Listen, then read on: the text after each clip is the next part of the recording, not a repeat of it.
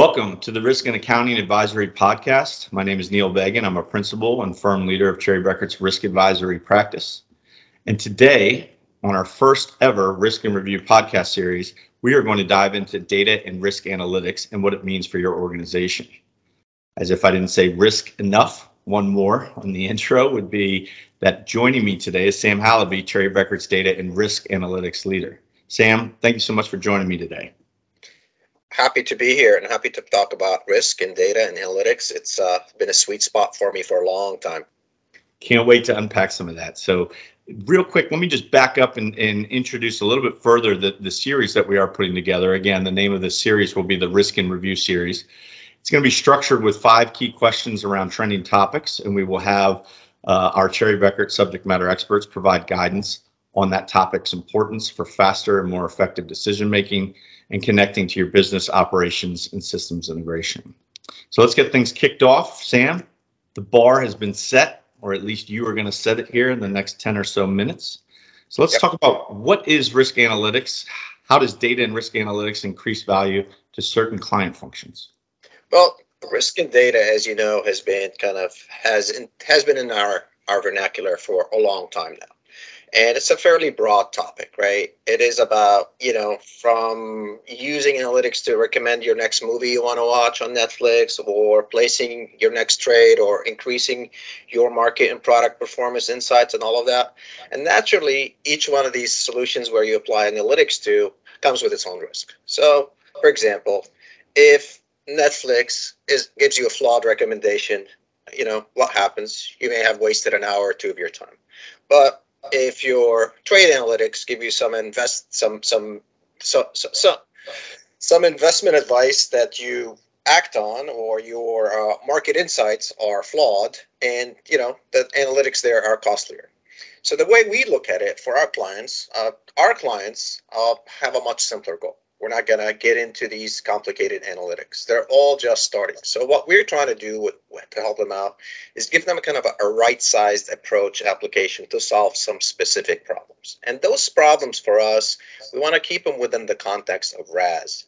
And those problems for th- those problems for our clients are more on risk recognition and h- how to take that risk and help mitigate any type of uh, uh, targeting that you have to perform.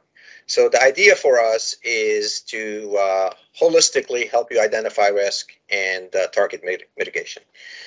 So what do we do? How do we approach it? We have a simple technique uh, where we actually just curate data. We have a bunch of risk rules that we learn from our experiences, and we have them codified in a library. And we help articulate all of that through some visual perspectives and presentations to kind of tell the story, right? It's not about just putting tabular data on a piece of paper. It's about business intelligence. It's about how to how to what where are the patterns and how do we recognize the patterns. That's fantastic. So let's dig in a little bit more on that. You know, how does Cherry Bekaert apply the data and risk analytics uh, for our clients specifically? Well, typically, uh, given our client base and given our client profile, um, a lot of it these days has been uh, a bit of uh, you know more requests and saying, look, we want to be able to increase our you know our internal audit wants to be able to increase test coverage right? We right now we do sampling. Uh, you know we have thousands of transactions. We sample 60 transactions. That's not going to tell us much. We're digitized you know or we're halfway digitized or we're on a digital journey. Well just having that means that we can get to 100% test coverage if they are digitized right? So once you do that you're also elevating the confidence in the outcome of an audit or a report. So we have customers asking us to to audit audit their reports. Are we, you know, uh, what what is being reported is uh, how does it correlate to the data that constructs it, right? So we have been able to help a lot of our clients with that. What else can we do? Right now, we can monitor internal controls um, so that we make sure they're effective and we don't have to wait from periodic exam to periodic exam. We can do it periodically now um, on, on a, on a higher frequency. We can do it weekly. We can do it uh, monthly. And it all depends on the maturity of the client's ability to get certain data points for us. Um, what else can we do? We can learn about transactions. Uh, we've done a lot of work in the payout place, in the procure to pay environment, where uh, we can look at map, masses of rows of data and try to kind of uh, learn from it, identify patterns, who's spending more, who's spending less. And I'll get into that a little later with some examples. Um, what else can we do? We've have uh, we have uh, entities, um, re- regulatory entities, say the IRS or Department of Labor. That's basically levying a penalty on you for some uh, some some missed payments, some missed deposits. Well, we're able to use analytics to also help shadow those calculations so that you can see if what the IRS or what the Department of Labor is saying to you is actually uh, is actually proper. You can shadow their calculations. Their calculations are are open.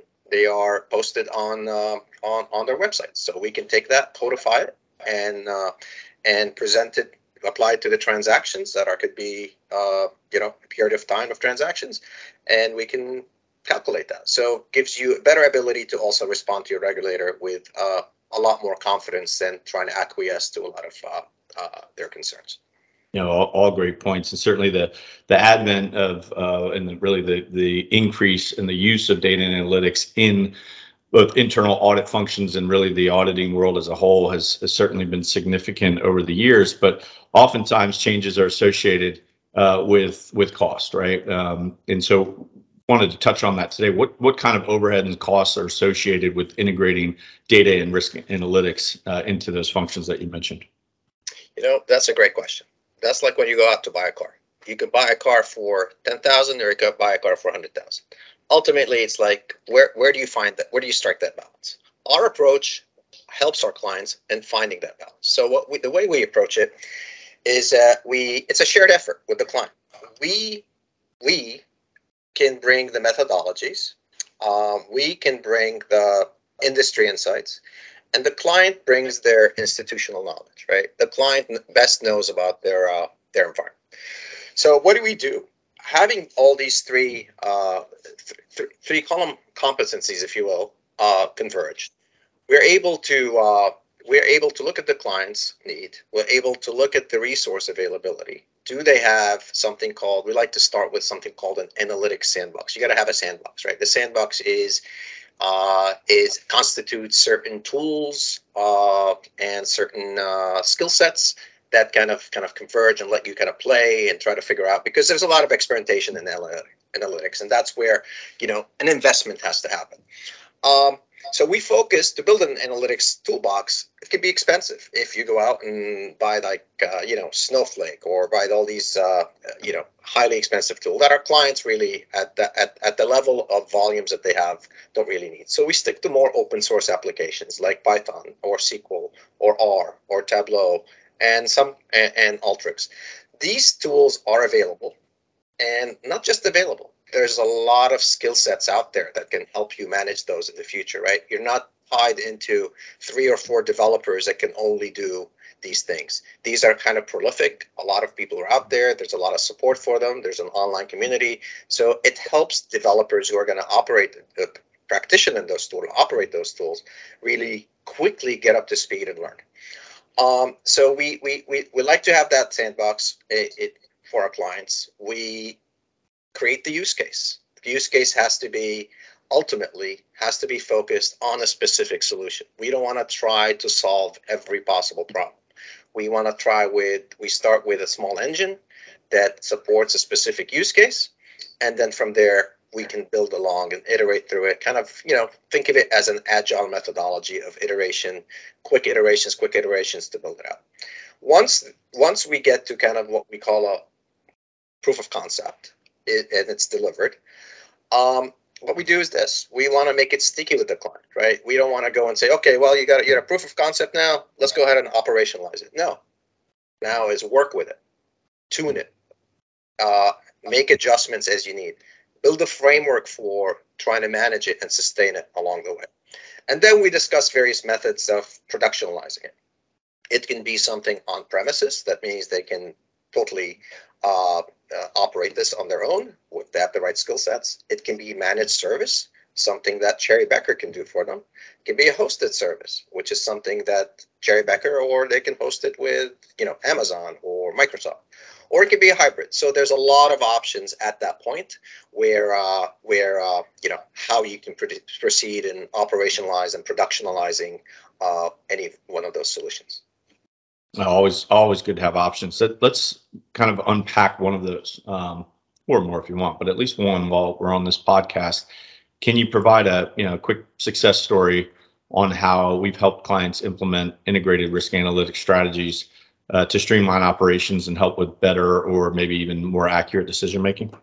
Absolutely, Neil. And it's really interesting. Uh, you know, we've seen coming out of this uh, pandemic, uh, we've seen, uh, you know, it was a spike to organizations, right? It was a, a lot, a lot of new volumes that were uh, that, that, that, that, that were there that uh, that came in and emerged that weren't there before. For example, I'll take uh, I'll take putting everybody at home, right? Everybody had to work remote. So what does that mean? That means now uh, a lot of pe- a lot of folks at home had to purchase more things. They had a lot more requests for spending. Um, the the vendors submitting invoices were still mailing things in, and then uh, because that's what we told them to do in the past, mail things in. Now they had to scan it and email. Um, so a lot of things changed, and you know, and a lot of nuances and idiosyncrasies kind of uh, kind of came out with that because you know this is something we all weren't used to. Um, so one thing we saw is the increase of the issuance of corporate cards by organizations, and uh, you know, two years of pandemic, uh, now internal audit is trying to catch up, trying to see how people uh, were spending, how what were they buying, who were they buying from, et cetera, et cetera, et cetera.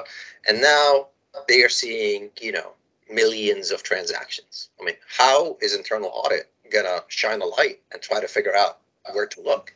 You can't do the traditional sampling, you know, take 50 random transactions or 100 random transactions and try to test them and follow through. You can't do that. So what we've come to, what we've introduced to them is something that we provided a tool. We said, look, we're going to give you a tool we're just going to take all these spending transactions, whether they're corporate cards, whether they're vendor payments, whether expense reimbursements, whether they are um, any any type of payout that happened, and we're going to kind of layer it, and we're going to slice it, and we're going to be able to empirically look at it and analyze it and discover habits. We're going to discover habits where um, and benchmarks, right? We're going to discover things like, you know, what is the average spend for a particular function? right? And and should and and on top of that, who should be spending? Are people using their corporate card? You know, you, we blindly gave corporate cards to everybody during the pandemic. Are people using? Uh, because the risk of having active corporate cards where people aren't using them is high. So you want to make sure if you're not using something, you take it away, right? Um, so immediately, once we kind of layered the data, immediately we're able to see spends that are out of the norm things like where your average spend is, let's say, $2,000 holistically across the organization. And I'll get to the holistically in a bit. Holistically across our organization, we are seeing spends of $40,000 per transaction, right? So immediately, you know, a visual is out there, which folk, which lets the eyeballs go and say, wow, this is out of, this is not normal let me look at that. Let me shine a light on that. Let me drill down on that and let me see what was happening. Um, and that's how we've been, you know, providing these tools to internal audit. Now, when I say holistically, is because, you know, V1 of doing something like this is looking at an organization as a whole. So if you are, let's say, some government entity, say a county or a municipality or something like that, you know, the average spend for folks cleaning the streets after the snowstorm is very different than the folks cleaning the, uh, you know, uh, the, the, the, folks in the police department or the fire department or the or the teachers uh, or the education system. All of that. So all of those also then over time you start taking into consideration and you learn. You learn how to delineate what the police department's average normal what normal looks like or some people call it what does good look like and we basically see you know see what falls outside of the good uh, the, the, the, good spectrums the thresholds and uh, and, and we go from there so then basically we we, we the idea is that internal audit will learn iterate through it and all of that and we'll get to that towards the end um, neil uh, on uh, on how to uh, you know how to sustain things once you go into the journey of analytics. Right. Yep. So let's stay with that journey. And I, I promised the folks at the top of the podcast that we'd limit it to five. I'd, I'd like to ask a bunch more questions, but for purposes of today, we will stay with the five. So I guess my, my last question uh, you just alluded to, let's discuss how we put all of this into motion. So um, if if I'm sitting here listening to this podcast, you know, ideally I'm thinking to myself, where does the data and risk analytics journey start, and ultimately where can it go? Well, we we the way we've done this is we've worked, like I said earlier, we, we work hand in hand with the client. This is not something, you know, this is not something we say, here you go, here's a solution, we're going to stick it on your desk and start running with it. We work hand in hand so that the, the knowledge transition is continuous, right? So that by the time we're done, they're able to operate on their own. They can stand, they can be a standalone. Um, the idea once you once you you fill out, you know, we, we, we fill out that uh, proof of concept um, we coalesce against alongside of it. We iterate through it. We see what's working, what's not working. So that's kind of what we call a data science approach. And we want to improve these over time, right? Because right now, the first thing that our customers can do is do these what we call simple lookbacks. And these lookbacks tell you, you know, what is happening and why it's happening, right? But ultimately, you can move into the complexity of being forward looking to say what's likely to happen and what to do next right? So these this is where the journey begins from what's happening to what do i do next. That's what they call what we call that the analytics ladder right? So the approaches that we outline and again we take that data science approach. Um, so that once you have a poc you learn from it. Um, there are feedback loops or what we call digital exhaust you know take the outcomes and loop it back into your analytics and learn from it. And that goes against, you know, what I said earlier about the county, right? Police department doesn't spend like the fire department. The police department is allowed to spend on ammunition. Fire department may not be allowed to, to spend on ammunition, right? So all these things you start learning so that as you improve the analytics in the internal audit case, you are more likely to your targeting becomes a lot more accurate where you're going to kind of do your exams and things like that right? Uh, a big thing people don't like to hear is fail fast when you need to. Don't throw good money after bad money right? This is something we got to learn early. Things don't work fail fast salvage. There's always learnings in there that you can reapply into your feedback loop. Then there's the whole process of it application controls right? It, it this is a model. It is an application. It has to have controls and has to, you know, and it's sensitive to change, change in data, change in uh, business rules, change in people, uh, change in uh, technology. So again, it needs to be treated as an application. Because it's data heavy, it also has to have a data governance component to it, which means there's a data management aspect to it, there's a data quality aspect to it, and there's an ethical use. Ethical use doesn't come into play as much with, with our clients right now or where our application. But again, I like to always put it in there because we are cognizant of it. Like, can should we be using data and making decisions off? Uh, are we off data from using it in the way it's meant to be used, right? And ultimately, analytics give you decisions. You can't go blindly by the decision it gives you. A quantitative decision it gives you should not drive your actions, right? It has to be rationalized and it has to be qualitative. So having that framework, these kind of these five points that I've outlined here, having that framework will give you a good uh, kind of start to end and guidance in your journey. Yeah, great, great points indeed, Sam. And I, I really have to thank you. This is, as I mentioned at the top, the first podcast within the Risk In Review series. I knew the bar was going to be set. I knew that you would set it very high as you have, but it's also been not only very informative but but fun as well. So really appreciate your time today. Well, thanks for having me, Neil. I also want to thank uh, our audience for listening and ask that you stay tuned for more risk topics in this series, including different areas. It could be things on Sarbanes-Oxley compliance IT compliance and IT auditing, enterprise risk management, uh, financial services, consulting, and more. Speaking of more, for more information on risk analytics or how your business can begin your data and risk analytics journey that was described on today's podcast, please visit cbh.com forward slash risk. And as always, please like, share, and subscribe to all of our risk and accounting advisory podcasts. And thanks again for listening. Take care.